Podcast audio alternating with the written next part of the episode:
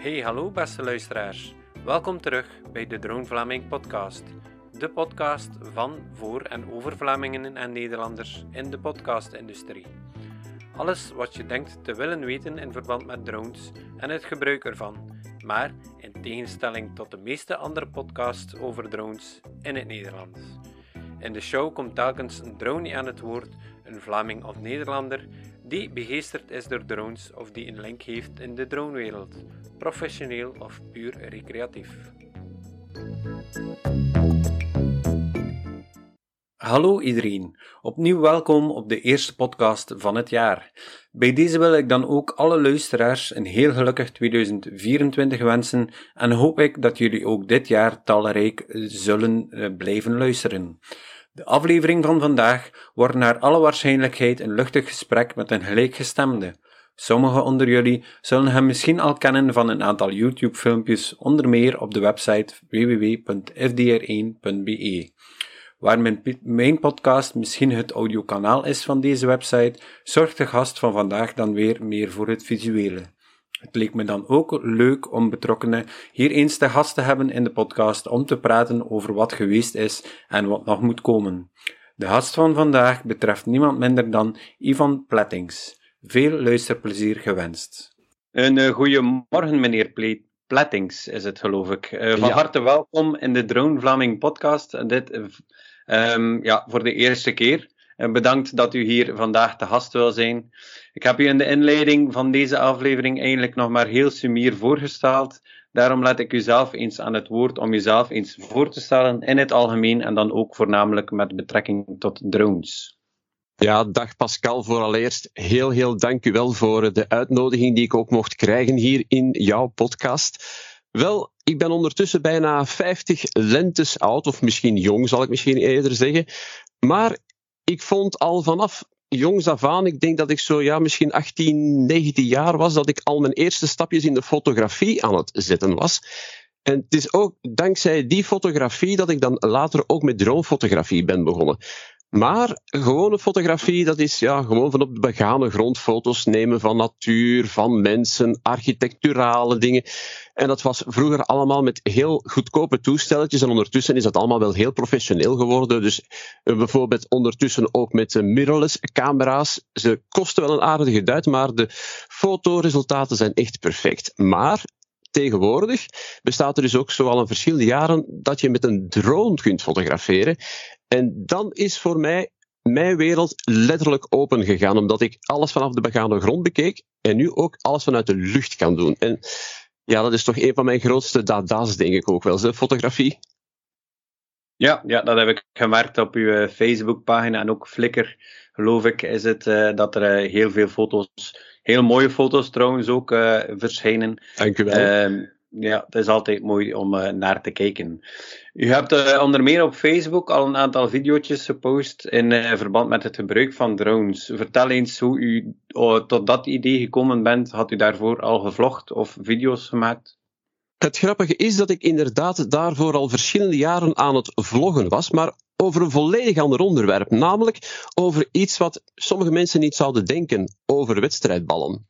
Dat is misschien wel heel raar, maar dat is ook iets dat ik ondertussen al vanaf mijn uh, eh, 18 jaar aan het verzamelen ben. Wedstrijdballen van unieke wedstrijden. En omdat YouTube ook wel een ideaal kanaal is, letterlijk en figuurlijk, om daarop te posten en mensen ook misschien een beetje meer inkijk te geven aangaande die wedstrijdballen, dacht ik, ja, ja, omdat ik nu toch met drones aan het vliegen ben, waarom zou ik ook niet meer informatie gaan verschaffen aan mensen die misschien ook wel denken van, ja, ik zou ooit graag wel eens een drone willen aanschaffen. Maar hoe gaat dat allemaal in zijn werk? En daarom dat ik dus ook dacht, ja, het is een heel logische stap om misschien ja, van die wedstrijdballen dan iets minder te gaan vertellen, maar wel specifiek over drones. En vooral dan ook over ja, de regelgeving, want die is voor sommige mensen toch ook wel redelijk complex. Hè? Ja, inderdaad. Maar uh, wedstrijdballen, daar kan ik niet aan uh, voorbij gaan natuurlijk. Ah, ja, ja, uh, dat ja. had ik al misschien verwacht, ja. ja, um, ik weet dat u ook van een aantal foto's en video's ook heel, allez, waarschijnlijk zelfs um, scheidsrechter bent in het volleybal. Ja, absoluut, um, absoluut. En zijn dat dan enkele volleybalballen of ook wedstrijdballen van voetbal of basketbal of andere sporten? Ja, het gaat heel breed. Het gaat over echt alle sporten. Het gaat voetbal, volleybal, basketbal, uh, golf heb ik zelfs ook al, tennis, uh, American football, rugby. Je kan het niet zo zot bedenken, maar het is vooral wedstrijdballen die effectief gebruikt zijn bij bepaalde wedstrijden. Dat voor mij interessant is. Want je kan eender welke bal gaan aanschaffen in een winkel, maar dat is nooit hetzelfde dan iets wat bij de wedstrijd zelf gebruikt is. En meestal bijvoorbeeld bij finale wedstrijden, zoals bijvoorbeeld de laatste jaren van de Beker van België volleybal. Dat is elke keer in het Sportpaleis in Antwerpen. Er zit 17.000 man binnen. En als je dan van die wedstrijden, dus de effectieve wedstrijdbal kunt bemachtigen, jij, als enige, dat geeft toch wel iets speciaals voor je collectie, vind ik. Het is niet zomaar een bal gaan aanschaffen in de winkel, want ja, dat heeft geen meerwaarde voor een collectie, vind ik voor mij persoonlijk. Ja, inderdaad. Uh, ja, zo, zo ook hetzelfde met uh, truitjes uh, die gedragen zijn. Is het helemaal anders dan truitjes die je kan aanschaffen natuurlijk. Hè. Interessante hobby ook. ja, nog nooit iemand gehoord die dat verzamelt of, of die daarmee bezig is. Maar ja, zo zie je maar dat we elke dag nog bijleren. Hè. Ja, het, um, sommige mensen hebben sommige rare kronkels. Hè. Dat, dat is gewoon zo. Ja. Um, in verband met drones, als ik het goed heb, was je eerste filmpje over drones op 15.04.2022 aangaande de aanschaf van een DJI Mini 2. Of heeft u daarvoor ook nog uh, uh, dingen over drones gepost? Ik heb nog niet over drones gepost daarvoor, maar het is dankzij een goede vriend van mij, die had de originele DJI Mini, dus niet de Mini 2. En hij heeft bij mij ook zo eens laten zien van hoe dat allemaal in zijn werk gaat en welke resultaten je daarmee kunt bereiken. En ik dacht van, ja, oké. Misschien voor mij dat toch ook interessant om uh, eens uh, een drone gaan aan te schaffen binnen een bepaald budget. En het voordeel is dat sommige drones die minder dan 250 gram wegen, dat die wel goedkoper zijn dan de heel dure drones, die ik trouwens ondertussen ook heb. Maar de Mini 2 was voor mij een heel logische aanschaf, omdat ik dacht van ja, als ik dan toch op een andere manier wil gaan foto's nemen en ik wil het betaalbaar houden, zelfs met die Flymore Combo, want dat is een fantastisch toevoegsel, hè, vind ik, voor, voor die drones, dan kan ik ook met mijn drone veel langer in de lucht blijven hangen en kan ik ook heel mooie, leuke shots gaan nemen. En ja, dat is voor mij toch wel ook een, een beetje een aanzet geweest door die goede vriend zijn drone te zien, dat ik dan ook dacht van, ja, ik ga voor mijzelf ook eentje aanschaffen. Maar toch eerst nog een beetje informatie inwinnen over de stabiliteit, hoe vliegt hij en zo verder en zo verder. Ja, ja. En vond u het uh, een moeilijke leercurve om uh, te beginnen vliegen? Of uh, hoe moet ik dat zien dat u begonnen bent met droomvliegen? Wel, het grappige is, ik ben autodidact. En dat is een enorm hmm. groot voordeel, vind ik. Ik was ook heel snel weg met fotografie, met gewone fototoestellen. Ik was heel snel weg bijvoorbeeld met het programmeren van bepaalde programma's op PC, ontwerpen van 3D-werelden bijvoorbeeld ook. Dus voor mij is het eigenlijk ja, heel gemakkelijk om die leerstof als een spons op te nemen.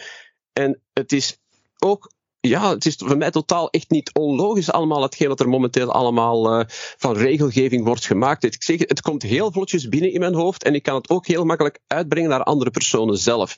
Dus dat is misschien het voordeel van autodidactisch te zijn, denk ik dan. Ja, inderdaad. En u heeft dan ook, uh, veronderstel ik, uh, direct, allez, uh, al snel de A1, A3 um, leerstof of de cursus doornomen om dan eigenlijk uh, het examen af te leggen. Ja, ja, ja. Dat is ook wel belangrijk om te weten.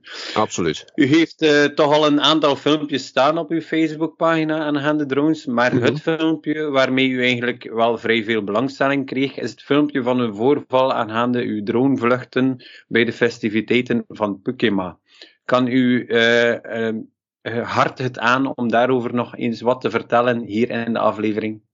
Wel, nu ondertussen kan ik er gelukkig wel heel makkelijk over praten, maar op het moment zelf, wanneer dat ik die brief van het DGLV binnenkreeg, dan uh, ging mijn hart wel in overdrive. Want uh, de mensen van Pukema hadden ook wat, heel wat fotografen gecontacteerd om.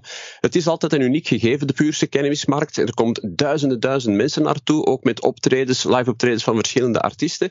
Maar ze hadden aan mij ook gevraagd, omdat ze wisten dat ik een drone had, van ja, zou het mogelijk kunnen zijn om eventueel ook wat drone shots te kunnen nemen, bijvoorbeeld van die optredens, van de markt op zichzelf. En daarom heb ik dus ook geluk, die twee drones die ik heb, Mini 2 en de Mavic 3 Classic heb ik ondertussen ook.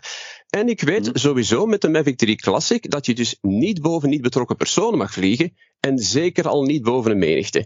Met de Mini 2 Mhm. is het dan iets makkelijker. Hè. Dan kan je dus wel effectief over niet betrokken personen vliegen. Maar dat probeer ik zelfs op dat moment ook nog altijd te vermijden. En ik weet dat ik dat absoluut goed heb gedaan. Ik was er 100% zeker van. Ik had vluchtroutes uitgezocht om te zien dat ik zeker niet boven mensen ging vliegen. En daardoor dan ook prachtshots kon nemen. En dan, op een bepaald moment, ineens eh, een kleine week later, krijg ik van eh, de gemeente een telefoontje binnen van ja, eh, met welke drone heb jij gevlogen? Ik zeg ja, met de Mini 2 en de Mavic 3 Classic. Ah, oké, dankjewel. En dan, op een bepaald moment, een paar weken later, krijg ik een officiële waarschuwing binnen van het DGLV. Ik dacht van, Ja. oei, dat is niet juist. Ja, inderdaad. Eh, je hebt dan, eh, eh, ja, ik, en begrijpelijk ook, eh, ja, redelijk eh, nauw aan het hart genomen. Eigenlijk, eh, ja, ik zou, zou zelf ook zo zijn.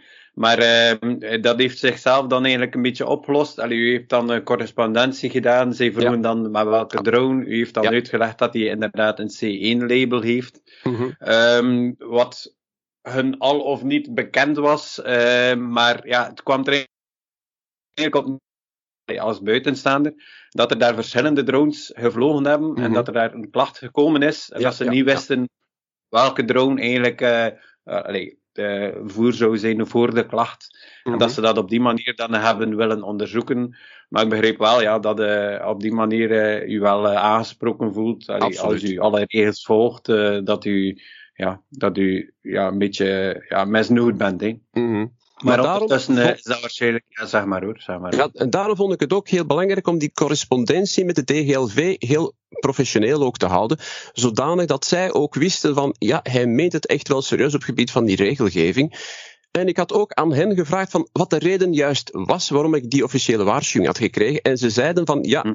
je was in de buurt van gebouwen aan het vliegen en in de buurt van een mensenmassa. Ik dacht van, ja, dat mag ik absoluut met mijn C1-label.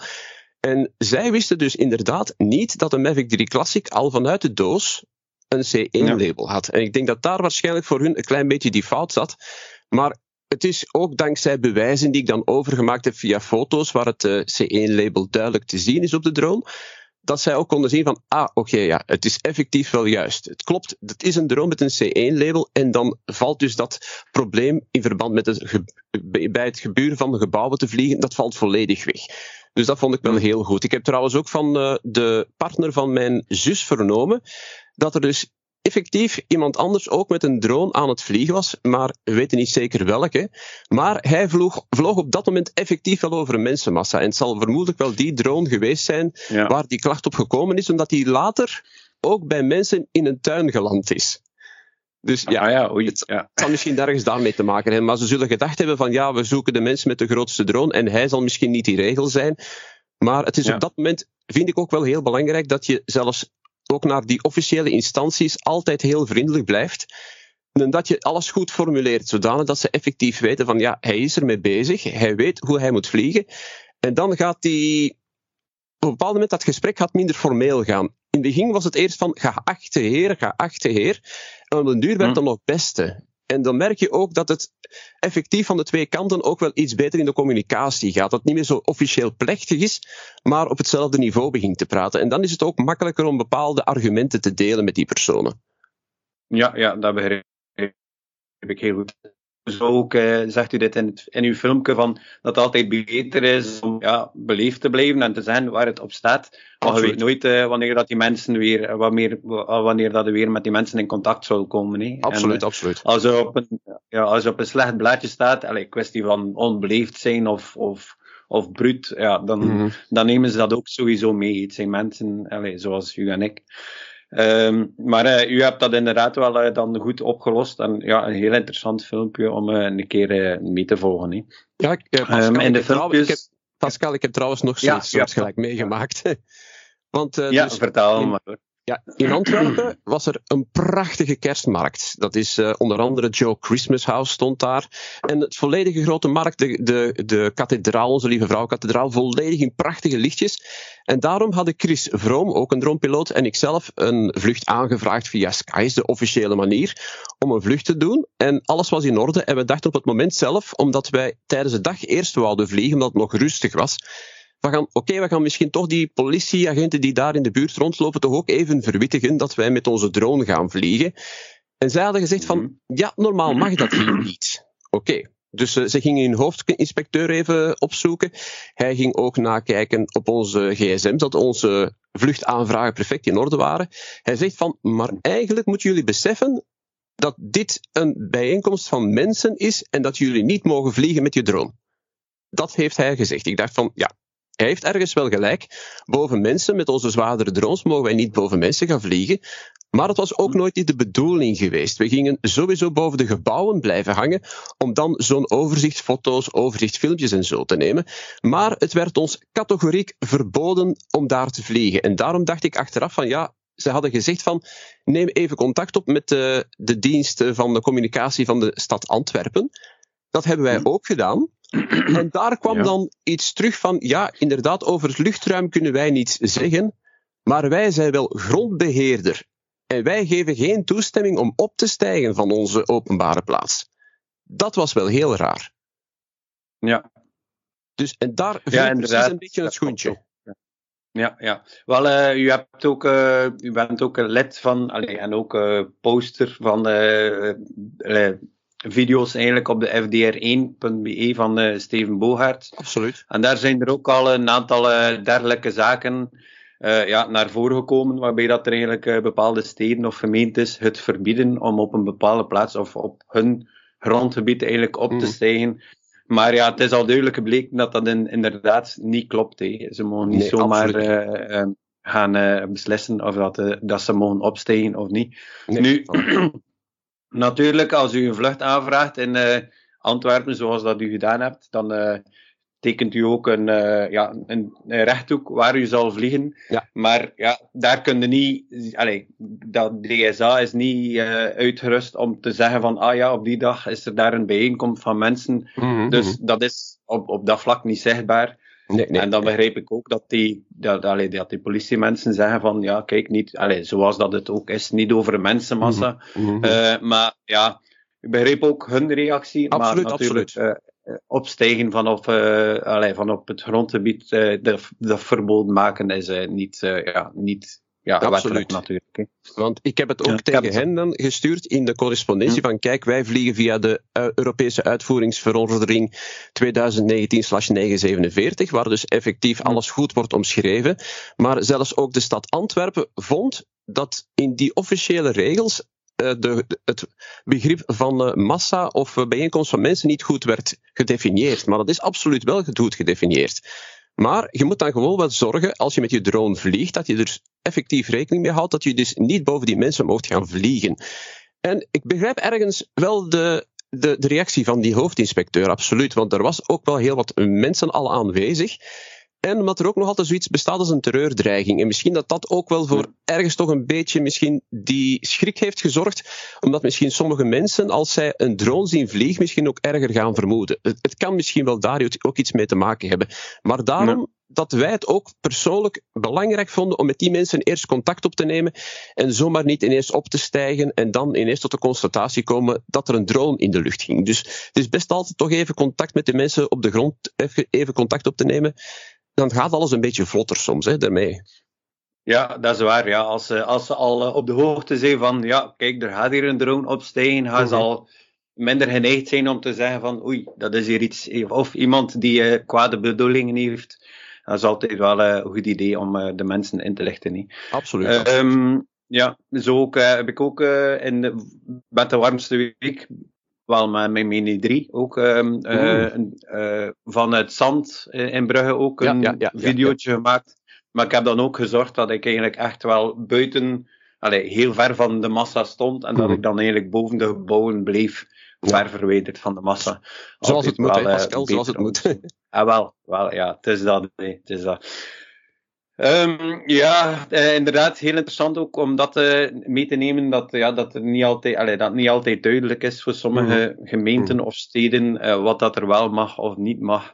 Ik heb ook zo al een voorval gehad op een een provinciaal domein, uh, een domein hier in de buurt, die ook deel uitmaakt van de provincie, mm waarbij dat dan de, de mens, die, de persoon die dat moet beheren, zei van ja, je mag hier niet vliegen met een drone en dit en dat toen ja, uh, alles nagekeken. En hij, hij wees op een, um, een pamflet die uithing aan de ingang van het, uh, uh, van het domein. Maar dan ook gaan kijken. Daar stond er inderdaad zoiets op van.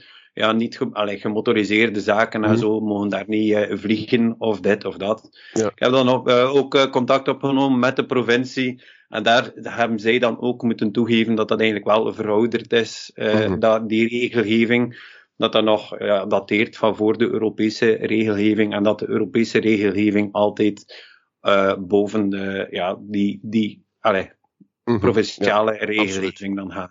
Absoluut. Dus dat is altijd wel, uh, ja, altijd wel aan te raden om uh, een keer verder te gaan dan, als, dan gewoon zeggen van ja, oké, okay, mag niet, ja, dan doe ik niet. Allee, mhm. altijd, we kunnen er allemaal maar uit leren. Absoluut, absoluut. En dat, is ook, dat, dat is ook zoals je daarnet hebt aangehaald. Hè, dat sommige gemeentes nog altijd een beetje ja, steunen op hun oudere wetgeving. En daarmee zou ja, misschien ook een betere communicatie vanuit de officiële instanties van de, de Belgische overheid ook meer richting de gemeentes moeten kunnen gestuurd worden van kijk, er is een Europese uitvoeringsverordening en dan zou het misschien aan te raden zijn om ook jullie reglementen aan te passen. Want ik heb ook al gehoord van iemand die bijvoorbeeld in het rivierenhof in Deurne was gaan vliegen, ook perfect legaal, en een gasboete had gekregen. Dus ja, je ziet maar hè.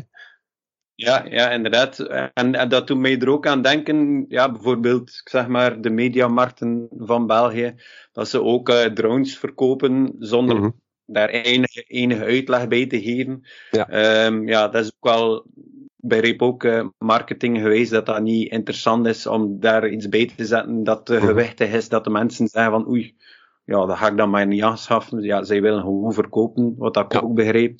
Maar ja, er is, er is daar ook wel een beetje gedeelde verantwoordelijkheid, vind ik dan, van uh, ja, mm -hmm. dat uh, eigenlijk de winkel allee, zijn klant perfect of juist moet informeren. Ja. Dat ze toch op de hoogte zijn van het feit van, ja, als je met ja, zo'n drone vliegt, moet je toch zorgen dat je dat en dat en dat hebt. Ja, en zo verder. Absoluut. En dat is jammer genoeg ook nog niet echt het geval, uh, waardoor nee. dat er eigenlijk wel uh, vaak overtredingen gebeuren, mm. um, zonder dat de mensen eigenlijk weten dat ze in overtreding zijn. Ja, want um, dat was met mijn, met met mijn Mini 2 ook zo het geval. Ik ben bij Coolblue geweest om die aan te schaffen en je kan die gewoon aanschaffen, je gaat naar huis en je weet niets. Dus ja, je ja. ziet maar. Hè. Ja, inderdaad. Uh, in de filmpjes die u maakt, legt u toch steeds uh, op een heel toegankelijke manier bepaalde zaken toe. Bent u van plan om in zaken drones hiermee ook verder te gaan met dergelijke filmpjes? Zeker, zeker, zeker weten. Omdat ik voel dat er heel wat mensen zijn die heel, heel hard geïnteresseerd zijn in het vliegen met drones, maar niet exact weten hoe het allemaal in zijn werk gaat. En dan heb ik het niet alleen over de regelgeving, maar ook bijvoorbeeld over hoe exact je foto's kunt nemen, hoe je video kan, kunt nemen. En bijvoorbeeld ook, zoals uh, Steven Bogarts het fantastisch heeft gedaan, ook, hij heeft ook technieken uitgelegd van welke soort van shots je kan nemen als je video aan het opnemen bent. En dat is ook bijvoorbeeld iets wat praktisch ook bijvoorbeeld kan aangehaald worden in bepaalde YouTube-filmpjes die ik dan ook misschien ga maken. Maar ik ben ook nog ondertussen, ja, het neemt al heel, heel wat tijd in beslag, maar ook bezig met een filmpje dat van, volledig van A tot Z gaat over hoe je moet vliegen met een drone vanaf het moment dat je een vlucht plant, maar niet echt plant binnen no-fly, zomaar gewoon thuis tot mm -hmm. de volledige afwerking. Daar ben ik ook volledig mee bezig. Omdat er bestaat ook zoiets in het uh, vliegwezen. Ik ben trouwens ook vliegtuigspotter. Er bestaat zoiets als een pre-flight check. En dat moet je dus effectief ook wel best doen met je drone. En je gaat niet met je drone, je, je, je, neemt het uit de doos en je stijgt op. Want dat vind ik al redelijk gevaarlijk. Omdat je bepaalde weersomstandigheden misschien niet rekening hebt meegehouden. De batterij is nog niet warm en dergelijke. En zoiets wil ik ook allemaal in video's gaan verwerken om mensen meer informatie te geven van kijk, het is zoals een beetje als een echt vliegtuig. Die motors moeten warm draaien. Uh, alles moet gedaan worden via, via een pre-flight check. Om dan effectief te kunnen opstijgen. Want er zijn spijtig genoeg ook mensen die met een drone willen zien hoe ver ze kunnen vliegen boven een oceaan. Ze vertrekken met meewind, maar ze geraken niet meer terug door de, door de tegenwind. Dus je moet altijd rekening houden met de weersomstandigheden zelf ook. En dat zijn ook wel dingen dat ik allemaal in mijn achterhoofd hou om daar ook filmpjes over te maken. Ja, ja, wel interessant ook eh, inderdaad uh, om uh, dat in de toekomst uh, op te volgen. Um, en zijn er naast die checklist ook nog andere onderwerpen of zaken die u zou willen aanhalen? Allee, ja, bijvoorbeeld. die u naar boven komen? Ik zie bijvoorbeeld ook sommige kleine foutjes. Dat zijn niet echt foutjes, hè, maar bijvoorbeeld ook omdat sommige lichtere drones bijvoorbeeld de horizon scheef staat. Dat is misschien iets heel bizar. Maar dat komt bijvoorbeeld ook niet door de perfecte calibratie van de gimbal, bijvoorbeeld. En dat is iets heel klein, dat heel gemakkelijk te doen is. Maar sommige mensen zullen dat misschien niet doorhebben of weten misschien ook niet hoe dat juist moet gebeuren. En dat kan soms ook al helpen om bepaalde shots net iets beter te maken. Dus dat ga ik sowieso ook doen. Maar fotografie met een drone en uh, vooral dan de bewerking van die foto's, daar ga ik straks ook wel iets meer over vertellen. Ja. Ja, wel, uh, daar komen we niet toe. U bent eigenlijk fotograaf en ja. um, zoals uw filmpjes doen blijken, weet u wel redelijk veel in zaken diafragma, shutter speed, ISO-waarden en dergelijke. Heeft u hier omtrent tips en tricks uh, voor de luisteraars? Wel, ten eerste, ik ga praten over de kleinere drones en dan ga ik iets overschakelen naar de grotere drones. Kleinere drones die hebben spijtig genoeg een vast diafragma. wat is een diafragma? Dat is de lensopening. En de lensopening betekent hoeveel licht er kan binnenvallen op de sensor van de camera. In dit geval van de sensor, dus in de gimbal van een drone. En met die grotere drones, die hebben de meeste al een variabel diafragma. Waar je dus het diafragma kunt aanpassen, waardoor er minder licht binnenkomt. En dat geeft dan ook een meer scherpte in het beeld dan dat je bijvoorbeeld met een vast diafragma hebt. Maar zelfs met een vast diafragma heb je door je drone, omdat je op een bepaalde afstand al vliegt, heb je toch dat ook alles scherp is. Dus dat is wel een voordeel. Je hoeft dus niet specifiek echt manueel te gaan doen, omdat met je drone, je hebt een bepaalde afstand ten opzichte van het object dat je aan het fotograferen bent. En daardoor wordt alles toch al scherp. Maar het is als je bijvoorbeeld korter bij iets bent, dat de scherpte diepte gaat aangepast worden omwille van het vast diafragma. Maar dat geeft als fotografen bijvoorbeeld wel het voordeel als je bijvoorbeeld een vogel wilt fotograferen en je kan je volledig afzonderen van de achtergrond, dat de achtergrond volledig vloe wordt. Dat is dus van een gewone fotografie. Met drones ga je dat niet zo hebben. Drones gaat meestal alles in het beeld wel scherp zijn. Dus ja, het is, het, je moet een beetje kiezen natuurlijk tussen de bluts en de buil, maar het is gewoon zo. Hè. Het is uh, met de fotografie, met een drone, het is volledig anders fotograferen dan dat je op de grond doet. Maar bijvoorbeeld, iets wat ik bijvoorbeeld ook kan aanbevelen op gebied van uh, fotografie, is als je de mogelijkheid hebt, fotografeer in RAW. Dat is iets dat je kan omschrijven als een digitaal negatief. Vroeger met de analoge fotografie, met de filmpjes en met de pelliculen, dat was ook een negatief. Dat moest ontwikkeld worden in een ontwikkelkamer om dan pas een foto te kunnen creëren. En met RAW is dat ook zo. Je hebt dus elke pixel van de sensor wordt vastgelegd en wordt dan digitaal bewaard in een RAW-bestand. En dat wordt niet gecompresseerd zoals een JPEG-bestand. Een JPEG-bestand is eigenlijk al een foto op zich en RAW is ruwe data. Maar dan heb je hm. software nodig om dat te bewerken. Zoals bijvoorbeeld uh, Raw Therapy is bijvoorbeeld een stukje software. Maar wat ik gebruik en ook heel wat andere dronepiloten gebruiken is Lightroom. Dat is een prachtprogramma om je foto's mee te bewerken. Maar vroeger kon je dat aanschaffen. Nu is het tegenwoordig met een maandabonnement. Maar je kiest gewoon voor het goedkoopste abonnement, 12 euro per maand. En dan uh, ben je volledig mee met de meest recente versie van Photoshop, van Lightroom, Lightroom Classic. En dan kan je prachtfoto's nemen. Echt, ik, je hebt ze bij mij al zelf al gezien, hè, Pascal. Dus je kan dus hm. effectief heel mooi nabewerken. Iets wat je met JPEG-foto's niet kunt doen, omdat je dan al een bewerkte foto hebt. En dan ga je dat effectief wel beginnen zien, dat je daar gaat op beginnen bewerken. Er gaan bepaalde compressieartefacten verschijnen. Het is misschien een heel duur woord, maar het is effectief ook zo. Dus als je vanuit een ruw bestand, uit een raw bestand kunt beginnen, ga je veel betere resultaten halen op dat gebied. Dus uh, dat is misschien een heel goede tip dat ik zeker wil meegeven. Ja, inderdaad, inderdaad. En u, u sprak ook uh, dat u nog iets ging zeggen over de grotere drones dan? Allee, ja. Over uw Mavic 3 Classic ja. bijvoorbeeld. Dus het, het dat voordeel, is dan anders. Ja, dus het voordeel is, omdat je met een grotere drone vliegt, zoals bijvoorbeeld de Mavic 3 Classic. Die heeft ook een hm. grotere sensor in die gimbal zitten. En met als resultaat, sensorgrootte is belangrijk in fotografie. In video misschien net iets minder. In fotografie kan het echt wel enorm veel eh, betere resultaten opleveren.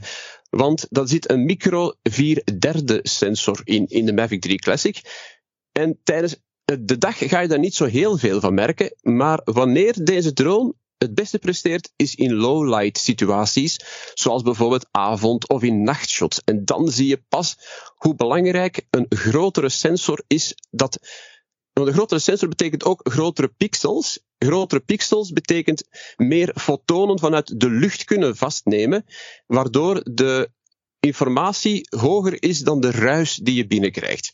Dus dat is de signaal, signaal tot noise ratio, dat ze dat zeggen in het Engels. En dat wil zeggen dat je dus minder ruis gaat zien in je foto en je foto betere kwaliteit gaat zijn. Dus het heeft altijd een voordeel dat je met een grotere sensor werkt dan met een kleinere. Maar tijdens de dag, in normaal daglicht, ga je in principe met een kleinere sensor, zoals de Mini 2, de Mini 3 Pro bijvoorbeeld, ga je ook prachtresultaten hebben. Don't worry. Het is enkel s'avonds dat je misschien dan wel iets meer uh, ja, ruis gaat zien in je foto's. Zeker bij nabewerking. Ja, Oké. En uh, heeft u bepaalde apps uh, staan op gsm of op andere zaken die u in zaken drones zeker gebruikt, of die u zeker zou aanraden om te gebruiken? Tijdens het vliegen of voor de vlucht, er bestaat zoiets spijtig genoeg dat het met een betaalformule tegenwoordig is. Maar UAV Forecast is een pracht software om te weten van hoe de condities van het weer op dat moment zijn.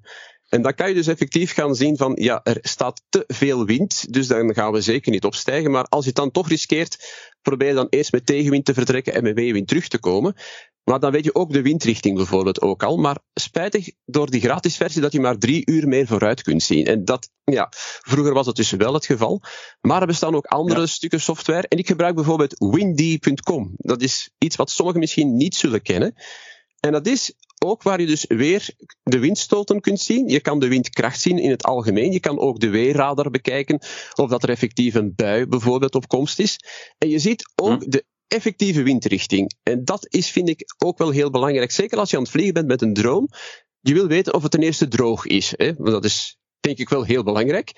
En ten tweede, hm. wat de windrichting is. En is er een stevige wind? Omdat je toch altijd moet rekening houden met, kijk, ja, als er meer wind is, je batterij gaat veel sneller leeg raken. Je moet zorgen dat je terug thuis geraakt met je drone. Terug return to home moet mogelijk zijn. Anders gaat hij waarschijnlijk ergens landen waar hij misschien best niet landt. En dat vind ik die windy.com en die UAV Forecast. Ik vind dat wel heel goede apps die je kan downloaden op je, op je smartphone. Maar iets bijvoorbeeld ook wat je moet doen is als je zeker in de no-fly zones gaat vliegen, die beheerd zijn door skies, dat je ook de DSA Fly app gebruikt. Het is niet echt een app, het is een site waar je moet naar surfen. Hm. Maar dat is ook een absolute aanrader dat je die zeker op je smartphone hebt. En dan kan je dus noods, als je, zoals met de Mini 3 Pro of met ik ben met Mavic 3 Classic, kan je vanaf je smartphone ook een hotspot aanmaken. Om dan zo dus toch effectief op je smart controller te kunnen zien waar je vliegt. Dat vind ik toch ook wel belangrijk. Ja, inderdaad. Eh, ik heb ook uh, eh, UAV Forecast heb ik ook. En ja, ik heb ook beslist om de betaalde versie toch te doen. Mhm, mhm. omdat ik ook wel uh, daarvan overtuigd ben. Omdat, ja, per drone, als je zegt van ja, de Mavic 3 Classic kan veel meer wind aan dan de, dan de Mini 3 Pro bijvoorbeeld. Mhm. Dat je kunt instellen eigenlijk van ja, tot allee, volgens de limieten van de drone, maar ook volgens uw eigen limieten. Als je zegt van ja, zoveel Beaufort is toch te veel, of zoveel meter per seconde is te veel voor mij, heb ik ervaren, en ik voel me niet goed daarbij, dan mhm. kunnen we dat ook perfect stellen van ja, uh, de windstoten, of uh, allee, een heel handige app, zoals mhm. dat u zegt. Ja, absoluut. En ook van uh, de Map Drone Guide heb ik ook een, een link eigenlijk, zoals dat u zegt, van DSA Fly en DSA Planner heb, mm heb ik ook op mijn gsm. Een, ja, ja eigenlijk een, een snel link naar de website ook wel handig om, uh, ja, als je zegt van, ja, mag ik hier wel vliegen? Ook altijd belangrijk om uh, te kijken of dat er geen uh, tijdelijke geozone mm -hmm. Actief is. Mm -hmm. want hier in West-Vlaanderen, ik weet niet of dat, dat, hoe dat, dat bij u zit, maar hier in West-Vlaanderen zijn er een aantal um, helikoptertraining areas. Ja. Ja, die, die ja, ik, al of niet de ene dag open en de andere dag gesloten zijn. Mhm. Dus eh, ja, het is toch altijd belangrijk om ook dat eh, na te gaan. Hè. Ja, interessant. Inderdaad, Windy heb ik ook al een paar keer gebruikt. Eh allee, ik, eh, meestal als wij een vlucht voorbereiden, dan bekijken we verschillende apps. Ook, ook wel handig om eh, Mm. een aantal apps te bekijken en te vergelijken Absoluut. wat dat er eh, best voor u uitkomt. hè. Ehm, maakt u soms ook, eh, zijn er bepaalde accessoires die u op het vlak van drones zou aanraden, die u zelf al aanschaft of nog zal aanschaffen? Iets wat ik aangeschaft heb en ook iets wat verplicht is trouwens, wat sommige mensen ook misschien niet weten, is als het avond is en de zon is aan het wegzakken, dat je dus effectief ook een soort van beacon op je drone moet bevestigen. En dat is een groen pulserend beacon. Het mag dus niet eh, wit pinkend zijn, het, het moet dus effectief groen pinkend zijn. En die plaats je gewoon op je drone. En op het moment dat je wil gaan opstijgen, activeer je die. En dan is het ook op dat gebied volledig in regel. Dus voor mensen die avondvluchten willen doen, zorg dat je zeker zo'n heel klein, het is echt maar een heel klein lampje dat je moet aanschaffen. Ik denk 20 euro, denk ik, Pascal, zoiets. Veel was het ja, niet, hè? ja. Ja, heb verschillende Ja. eh, websites al. allee, er Ja, zijn, voilà. er zijn inderdaad verschillende mogelijkheden om dat Maar aan te zeker met de lichtere drones is het dan aan te raden om zo licht mogelijk te gaan. Hè? Ja, ja, inderdaad ook eh, heel goed om eh, dat nog een keer aan te halen. Mhm. sommige mensen ja, zijn daar ook niet direct mee, mee natuurlijk. Hè. Nee. U dat ook soms. ja, ja, inderdaad. Maakt u soms ook gebruik van filters op uw drones of eh, op een van Momenteel- de drones? Momenteel nog niet, maar ik zoek ze wel. Ik ben wel van plan ze aan te schaffen. Omdat ik eh, de beste manier om te filmen is, zo gezegd, er bestaat een term als cinematic vliegen. En dat wil zeggen dat je zo dicht mogelijk in de buurt van een sluitertijd komt eh, dat eh, ongeveer overeenstemt zoals vroeger, of nu nog altijd, films worden gemaakt zoals ze op het eh, grote scherm te zien zijn. En meestal is dat in 24 of 25 frames per seconde. Maar in de, als je overdag wil gaan vliegen, je moet dus zorgen dat je dus de 180 degree angle volgt. Dat wil zeggen, de 180 graden sluiterhoek. Je moet het dubbele hebben, de sluitertijd moet dubbel zijn dan het aantal frames per seconde die je wil filmen. Stel bijvoorbeeld, je Hmm. filmt in 25 frames per seconde, moet je sluitertijd een veelvoud daarvan zijn, bijvoorbeeld een vijftigste van een seconde. Maar tijdens de dag ga je dat gewoon niet kunnen doen, omdat je al veel te veel licht binnenkrijgt in je drone. En dan is het pas interessant om van die ND-filters op je drone te zetten. En die, dat is, om het gemakkelijk te zeggen, een zonnebril dat je voor je sensor plaatst, waardoor je toch naar die tragere sluitertijden van een vijftigste van een seconde kunt gaan. En daardoor meer die cinematische look kunt krijgen in je video. Dus dat is ook is dat momenteel toch op mijn verlanglijstje staat om dan ook toch uh, misschien van die ND-filters, neutral density filters, dan aan te schaffen om uh, dan ook meer cinematische vluchten te kunnen doen tijdens de dag zelf. In de nacht is het ja. makkelijk. Dan is er weinig licht, dus een vijftigste van een seconde is perfect zonder enig probleem. Maar in de dag, ja, je moet maar eens proberen gewoon, als je zelf een fototoestel hebt, en je zet de ISO zo laag mogelijk en je zet dan op een vijftigste dat zelfs het beeld volledig wit is. Dus ja, je hebt dan een zonnebril ja. nodig, een ND-filter. Ja, en dat is, uh, allee, als ik het juist heb, vooral belangrijk eigenlijk uh, bij uh, foto's nemen, nee? Of, of foto's allee, nemen bij is video. belangrijk. Bij foto's nee? is dat, is dat echt, echt niet belangrijk voor, voor ND-filters te gebruiken, zeker niet. Omdat je daar wel een heel snelle sluitertijd kunt gebruiken. Dat, dat mag absoluut. Je, wat ik bijvoorbeeld doe, is ik gebruik een vast diafragma met mijn Mavic 3 Classic van F4. Dan is normaal gezien ja. alles scherp. Ik kies een vaste ISO-waarde die zo laag mogelijk is. En tijdens de dag is ISO 100 echt perfect. En dan zal je zien dat je sluitertijden misschien rond een 2000ste of een 3000ste van een seconde gaat halen. Maar voor een foto is dat geen probleem. Je bevriest die actie. Maar tijdens het filmen, tijdens het video opnemen, wil je zorgen dat er beweging in je shot zit. Dat is video. En voor video heb je dus abso absoluut wel die neutrale uh, density filters wel nodig.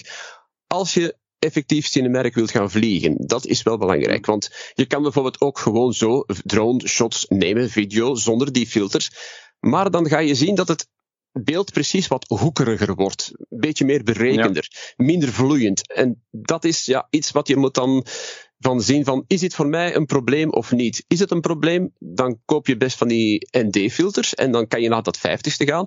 Maar voor foto's maakt dat absoluut niet uit. Absoluut niet. Ja, ja oké. Dan had ik het inderdaad juist omgekeerd voor. ja, maar dat geeft niet. Welke software gebruikt u meestal om uw foto's, beelden te bewerken en waarom? U sprak al van Lightroom. Ja, Lightroom Classic CC, dat is voor mij de software die ik gebruik. Maar er bestaan ook wel uh, gratis programma's, zoals bijvoorbeeld GIMP, is bijvoorbeeld een misschien gekend uh, programma. Mm. Raw Therapy, dat is ook iets waar je in RAW fotografie mee kunt beginnen werken en daar hoef je ook niet voor te betalen. je hebt Adobe Photoshop, wat ook natuurlijk voor sommige mensen gekend zal zijn. Maar als je het echt serieus meent op gebied van uh, fotobewerking, dan is het toch echt wel aan te raden om zo'n abonnementje te nemen bij Adobe. Het is 12 euro per maand, dacht ik, of misschien net iets meer. Ik weet niet meer van buiten. Het is ondertussen al zoveel jaar dat ik het heb. En dan kan je prachtresultaten opleveren. En voor videobewerking bestaat er ook een heel leuk stukje gratis software. Het is zo uitgebreid dat je zou denken dat het eh, misschien betaalversie is. Nee, nee, het is DaVinci Resolve.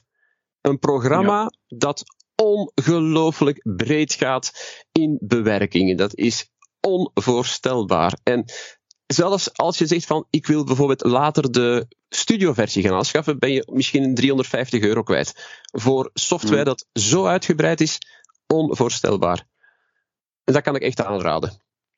Ja, uh, ik heb zelf ook al uh, met Lightroom en zo geëxperimenteerd, maar ja, mijn ervaringen zijn dat er wel allee, een bepaalde mindset moet hebben, zoals dat u zeker en vast ook, mhm. ook hebt. Zo, uh, de manier van waarop dat een fotograaf kijkt naar iets, is anders als iemand die, ja, die die aanleg niet hebt. En mhm. ik heb, ik heb dat niet. Dus als ik een foto heb, ook al is het raw, ja, als ik dat aanpas, ja, is dat mooier dan het vorige. Allee, mhm ik heb zo, denk dat we daar wel moeten haven voor hebben om eigenlijk uh, ja, veel met bewerking, allee, dat is mijn ervaring, uh, mm. natuurlijk om veel bewerking te gaan doen.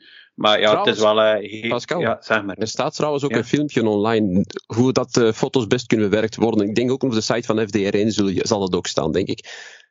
Dat, is dat u gemaakt hebt. Ja, dat ik ook gemaakt heb van, van ah, ja. hoe dat je dus een foto moet bewerken in Lightroom.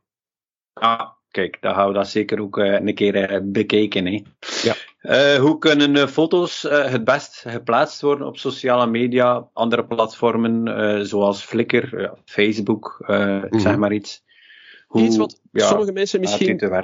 Iets wat sommige mensen misschien niet weten, Pascal, is dat Facebook sowieso ook nog eens compressie toepast op foto's die worden geplaatst. En dan is het belangrijk dat je je foto's niet in die hoogste resolutie plaatst op Facebook, omdat dan extra compressie gaat uh, gebeuren. En dat kan je bijvoorbeeld zien in lucht. In de lucht is normaal gezien, als wij als menselijke ogen naar de lucht kijken, verschillende schakeringen van blauw.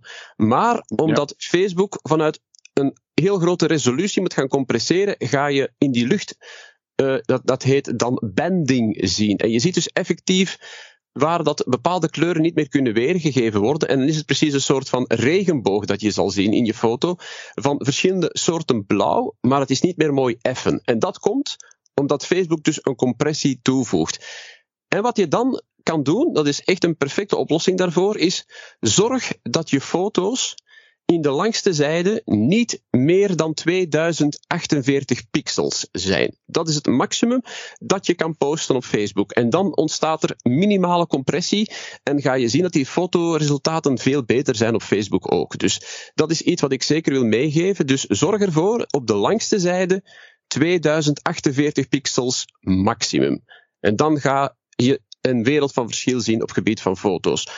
Als je op andere platformen gaat eh, posten, zoals bijvoorbeeld Flickr, wat ik ook doe, ik heb een Flickr Pro-account, dan hmm. kan je kiezen met welke resolutie je werkt. Maar ook zelfs daar beperk ik mij tot een resolutie van 3000 op 2000. Om toch ook niet je beste kwaliteit van foto's zomaar open source aan te bieden aan andere mensen. Dus dat vind ik toch altijd een beetje gevaarlijk. Dus je plaatst sowieso al een watermerk op je foto, sowieso al. En dan zorg je ook nog eens voor dat de resolutie minder is zodanig dat het zeker niet kan afgedrukt worden. Dat is misschien wel ook iets wat sommige mensen durven doen. Ik heb het voorgehad trouwens, Pascal, dat uh, mensen bepaalde foto's van mij namen, mijn uh, watermerk eraf sneden en dan als hun foto lieten gebruiken. Dus ja. je ziet het, hè. Gevaarlijk. Ja, inderdaad. Ja, ja. U zegt zelf uh, een watermerk plaatsen op een foto of video. Um, heeft u daar tips over, over hoe dat, we dat, dat, die, dat, de men, dat de luisteraars dat kunnen doen? Er bestaat, als je bijvoorbeeld Lightroom niet hebt, er bestaat een programma dat heet Border Maker. En dat is een programma dat verschillende dingen doet. Je kan dus bijvoorbeeld, zoals het zegt, border maker, bijvoorbeeld een rand rond je foto maken. Maar je kan daar ook kiezen om de foto's te verkleinen, naar bijvoorbeeld Facebook-resolutie. En je kan daar ook verschillende soorten watermerken toevoegen, die je dus noods zelf kunt aanmaken, gewoon met uh, letters, letters te typen. Maar je kan bijvoorbeeld ook transparante PNG's gebruiken. Dat is iets wat ik gebruik in Lightroom. Ik heb dus een transparant PNG-bestand aangemaakt en daarmee kan je dus als je de foto's exporteert in Lightroom, kan je dus dat mhm. ook kiezen als watermerk. En dan wordt dat als een transparante laag over je foto gelegd. En dan zie je dus op de plaats waar je het geplaatst hebt jouw naam staan. En ik heb een specifiek logo voor mijn eigen fotografie ontworpen. En dat staat helemaal onderaan in de foto. En dat is automatisch met het exporteren in Facebook, wat zeg ik, in eh, Lightroom, dat dat er boven wordt gezet. En dat is heel gemakkelijk, want eh, Lightroom is op dat gebied zo eenvoudig. Je kan dus alle foto's automatisch synchroniseren met elkaar met de juiste instellingen. En dan is het ook heel gemakkelijk voor te exporteren allemaal. Als je foto per foto gaat bewerken, dat gaat heel veel tijd in beslag nemen. Maar Bordermaker, dat is dus ook zo'n programma waar je dus ook alles automatisch kunt doen. Het beste is wat je dan doet, zoals ik het dan vroeger deed, voor ik uh, nog met Lightroom Classic bijvoorbeeld werkte. Dus je exporteert je foto's vanuit Lightroom in de grootste resolutie. En dan kan je achteraf in Bordermaker die gaan verkleinen. En die plaats je dan in een aparte map op je PC. En dan kan je die dan zo publiceren via Facebook. Maar een watermerk, ik zeg het, ja, via, via Bordermaker kan je verschillende manieren doen. Je kan hm. bijvoorbeeld gewoon, gewoon al zelf met je naam beginnen typen. Je geeft het een mooi lettertype, je plaatst het ergens waar je het wil plaatsen en dan post je zo die foto's. Dat kan je dus effectief ook doen als je niet Lightroom hebt. Ja, oké, handig. Uh, misschien ja, een tip om uh, in de toekomst misschien daar ook een videootje over te maken. Dat zou wel handig zijn om dat uh, een keer te kunnen bekijken. Hè. Absoluut, want ik heb Bordermaker nog staan. En trouwens, ik heb ook ergens, ik heb zelf ook een domein op het internet. Als ik dat dan heb, dan ga ik sowieso ook een link plaatsen waar de mensen dus dat software kunnen downloaden. Ja, oké. Okay. Um, uit vorige gesprekken en ook uit uw inleiding kwam ik te weten dat u zelf uh, van Puurs bent of daar in de buurt woont. Ja, Als ik kijk op, op droneguide.map, dan ligt Puurs in een geozone EBR 78 en dicht bij een andere zone EBR 77. Uit uw ervaringen zijn deze zones vaak actief? Nee, gelukkig niet. gelukkig niet. Ja. Het heeft veel te maken met uh, als er uh, zware Europese bijeenkomsten zijn op gebied van politiek. Bijvoorbeeld als uh, een zekere president vanuit Oekraïne komt, dan gaat dat luchtruim grotendeels even dicht gaan. Je wordt wel op tijd gewaarschuwd dat die zone gaat gesloten worden. Maar dat is zo, zo, zo zelden dat je er geen probleem mee gaat hebben. En ik heb het voordeel, ik woon in Puurs Centrum zelf. En ik woon net buiten de VLL2 van Antwerpen. Dus dat is mooi meegenomen. Dus ik kan perfect naar 120 meter bij ons in onze buurt vliegen. En ook in de buurt van Sint-Amans bijvoorbeeld, dat is ook een deel van de gemeente hier. Dat is, door sommigen wordt het omschreven als de mooiste bocht van de Schelde. En daar kan je prachtfoto's nemen. En als je dan bijvoorbeeld op 120 meter even kunt gaan vliegen, ja, het is toch altijd wel iets beter dan op maar 45 meter natuurlijk. Hè. Ja, inderdaad. Maar zoals dat u zei, EBAW eh, van Antwerpen, dus uh, de luchthaven van Antwerpen, VRL2, is vrij dichtbij, uh, Puurs. Ja. U plaatste hier omtrent al een how-to filmpje op uw Facebook over het plannen van dergelijke vlucht, maar vliegt u ook hier vaak? Ja ik, ja, ja, ik vlieg heel frequent in, in VLL2-gebieden. Bijvoorbeeld het kasteel van Hingenen, dat is in de gemeente dat naast ons ligt, in Bornem. Dat ligt ook net binnen die no-fly-zone van Antwerpen. Dus dan moet ik sowieso al een vluchtaanvraag doen. En ik heb trouwens ook al een VLL1-vlucht uitgevoerd. En dat is nog iets omslachtiger, vind ik. Maar VLL2 is eigenlijk heel simpel. En misschien voor mensen die voor de eerste keer naar de DSA-planner gaan, is het precies van, oei, dat is hier Chinees. Maar eenmaal dat je daarmee weg bent en je weet hoe alles moet uh, gewoon aangemaakt worden, is het zo simpel achteraf dat je denkt van, oké, het is heel gemakkelijk. En daarom, ik ga misschien nog eens een betere video op dat gebied maken van hoe je juist die aanvraag moet doen. Maar er zijn ook wel uh, ja, heel wat mensen die, hoe zal ik het zeggen, misschien het niet zo serieus nemen en in een VLL2 gaan vliegen zonder toestemming. En daarom vind ik het belangrijk dat je zeker ook zo'n video nog eens gaat aanmaken, hoe je dus effectief een vlucht binnen de VLL2 kunt maken. En het voordeel van VLL2-vluchten is dat je ze drie uur op voorhand kunt aanvragen. Dat is wel gemakkelijk, want VLL1 ben je acht werkdagen verwijderd van je vlucht. Dus je moet effectief veel vlugger, vlugger gaan aanvragen. En met VLL2, als ik bijvoorbeeld weet, morgen is het mooi weer, vraag ik die de avond daarvoor al aan. Ben ik volledig gerust? En dan hoef ik maar op het moment zelf gewoon maar te activeren en dan ben ik weg. Ja, ja, interessant inderdaad uh, om, om weten. En ook uh, ja, VLL1 lijkt me inderdaad uh, nog een stukje moeilijker. Absoluut, je ehm, moet constant contact ja. nemen met de toren. Oh, oei, ja, inderdaad. en zijn er naast deze zaken die we al aangehaald hebben, nog zaken die u zou willen delen met de luisteraars of waarover u het wil hebben? Wel, ten eerste, en het is een, ik ga het eerst zeggen in het Engels, don't be a drone cowboy alsjeblieft, als je een drone hebt, vlieg volgens de regels. Want het is wij mogen hier in België nog zeer tevreden zijn dat wij heel veel zones hebben waar wij vrij kunnen vliegen. En zelfs zones die een no-fly zone zijn, dat je nog altijd kunt aanvragen om te vliegen. Bij onze noorderburen, bij onze zuiderburen is het zoveel strenger dat je gewoon daar zelfs gewoon niet kunt vliegen. En wij mogen in België nog heel veel. Maar als er nog meer drone cowboys zijn die zeggen van wij vliegen zoals wij willen vliegen, kan het zijn dat de regels nog meer gaan verstrengen, waardoor wij als dronepiloten die het wel volgens de regels doen, nog meer gaan ja, beknot worden in onze vrijheden. En daarom wil ik toch ook echt die extra oproep richten van uh, mensen van kijk, als je een drone aanschaft, zorg alsjeblieft dat alles in orde is dat je in regel bent en dat je dan pas gaat vliegen. Zodanig dat je zelf ook niet voor onleuke verrassingen komt, want uh, de boetes zijn ook wel heel groot. En ook misschien iets wat ik nog wil meegeven. Vanaf 1 januari 2024 is het dus nu effectief ook zo dat je drone, als die bijvoorbeeld een Mavic 3 Classic is, dat je dus ook remote ID moet uitsturen. En dat is ook iets wat sommigen misschien niet weten. Dus effectief, als je met een grotere drone hebt en je hebt bijvoorbeeld een C1-label, je drone, moet je dus verplicht die remote ID uitsturen. En dat vind ik wel echt goed. Maar uh, Pascal Steven gaat er trouwens binnenkort ook iets over vertellen.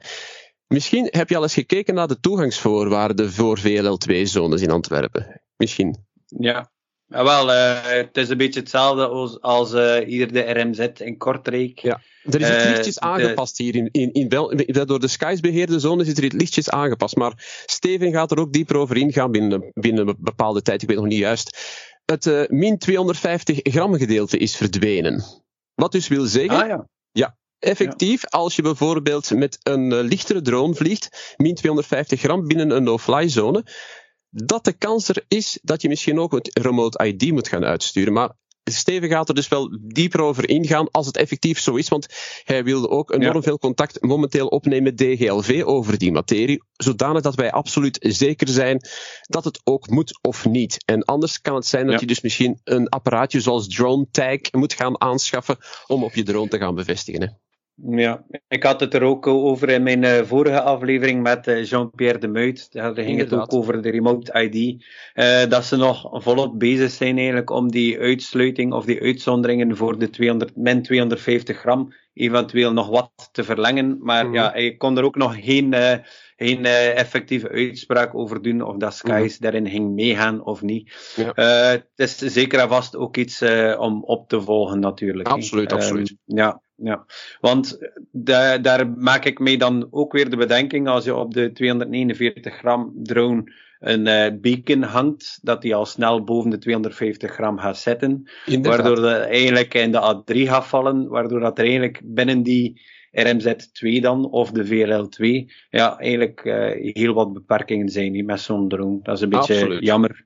Absoluut. Maar ja, buiten, die zones uh, zijn er nog, is er nog plaats genoeg om met een ja, dergelijke drone te vliegen. Dat is in België, ik zeg het, in België, als je we zijn een klein landje België, maar als je ziet hoeveel open zone wij nog effectief hebben, ja, dat is echt ja. goed, hè? Heel mooi.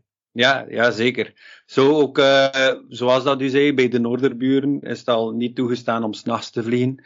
Mm -hmm. uh, ook wel uh, ja, een min, allez, voor hen dan een minpunt.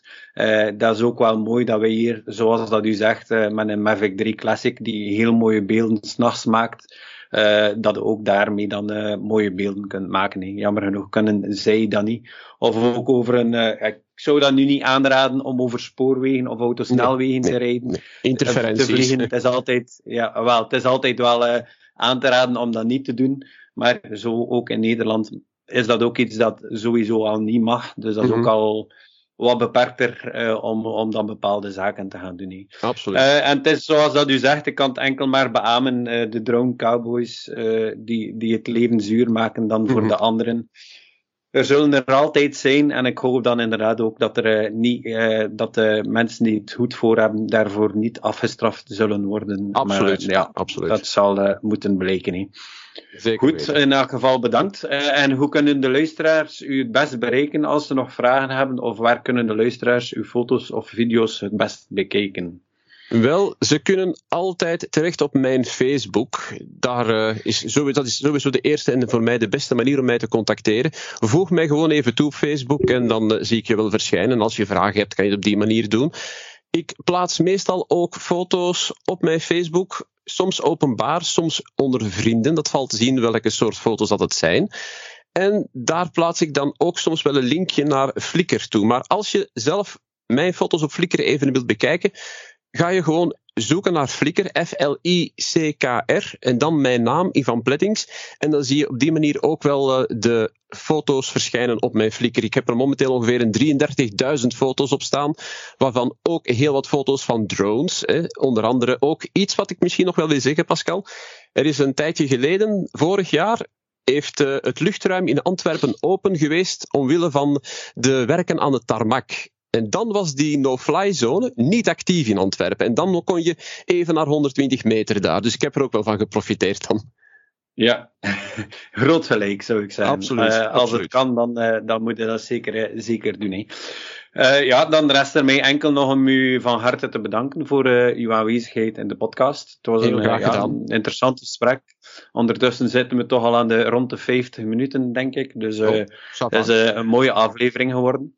En uh, heel interessant. En ik denk dat we nog uh, vaak uh, wel video's zullen zien verschijnen. enerzijds op uw Facebook, maar anderzijds ook op de website van ja. Steven Boehaerts, fdr1.be.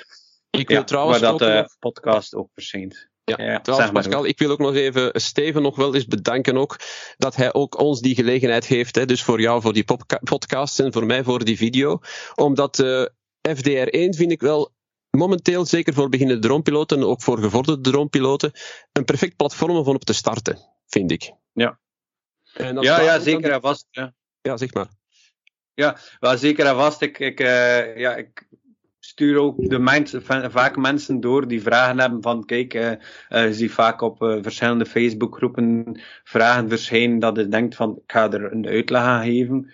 En je probeert de mensen zoveel mogelijk te helpen, maar als ze inderdaad uh, de website uh, fdr1.be kunnen nakijken, mm -hmm. dan zijn ze al heel snel uh, geholpen en kunnen ze Absoluut. alleen maar exacte info vinden. He. Het is mm -hmm. zeker en vast een hele goede site van Steven. Absoluut, zeker weten. En dankjewel voor die podcast. Ik vond het fantastisch om te doen. Geen probleem, geen probleem. Het was leuk. Uh, uh, u hebt duidelijk, zoals dat, u, dat ik u heb leren kennen, een radiostem. Een mooie stem om er naar te luisteren. Dus dat is ook wel een meerwaarde voor een podcast. Hè. Ja, ik, pro ik, probeer zoveel mogelijk mijn Antwerpse klanken te, te, vermijden. Niet altijd evident, maar ik probeer het wel. Ik heb een beetje dictie daarvoor gevolgd en af en toe sluipt het er nog wel even in, maar het valt mee, maar, hoop ik toch. Ja, ik vind, ik vind in elk geval allez, dat uw uh, Antwerps accent meer uh, uh, verdoken is dan mijn West-Vlaams accent. Dat valt nog mee. Ja, ik kan zeggen dat ja, ik zou niet zeggen dat u van Antwerpen bent eigenlijk, als ik u niet, Oh, dank u niet wel. weet waar u, dat u woont. Ja, ik weet niet zeker of het en een vast. compliment is of niet, maar ik denk het wel. Ja, ja, zeker, zeker. Goed, Maar in elk geval eh, nog... West-Vlamingen hebben een groot voordeel, hè, Pascal? Die hebben de mooiste i. Ja, oké. Ja, absoluut. Absoluut, dat, absoluut. dat wist ik niet. Ja, absoluut. Dat is bij ons Ja. meestal... Wij hebben een dikkere i. En het is meer een klein beetje een Ja. e-klankje dat er ook in moet komen. Dus bij jullie is dat zo fantastisch, daar ben ik jaloers op. Ja, kijk, voilà. Goed, in elk geval eh, van harte bedankt en eh, zeker en vast eh, tot, tot later nog. Hè. Ja, tot later, Pascal. Bedankt. Hè. Bedankt. Zo, alweer een heel interessant ges- gesprek. Het ging van wedstrijdballen over diafragma's tot zelfs de dialecten. Ivan is zeker en vast ook iemand om te volgen. Ik vermoed dat we nog wel vaker video's van hem zullen zien verschijnen.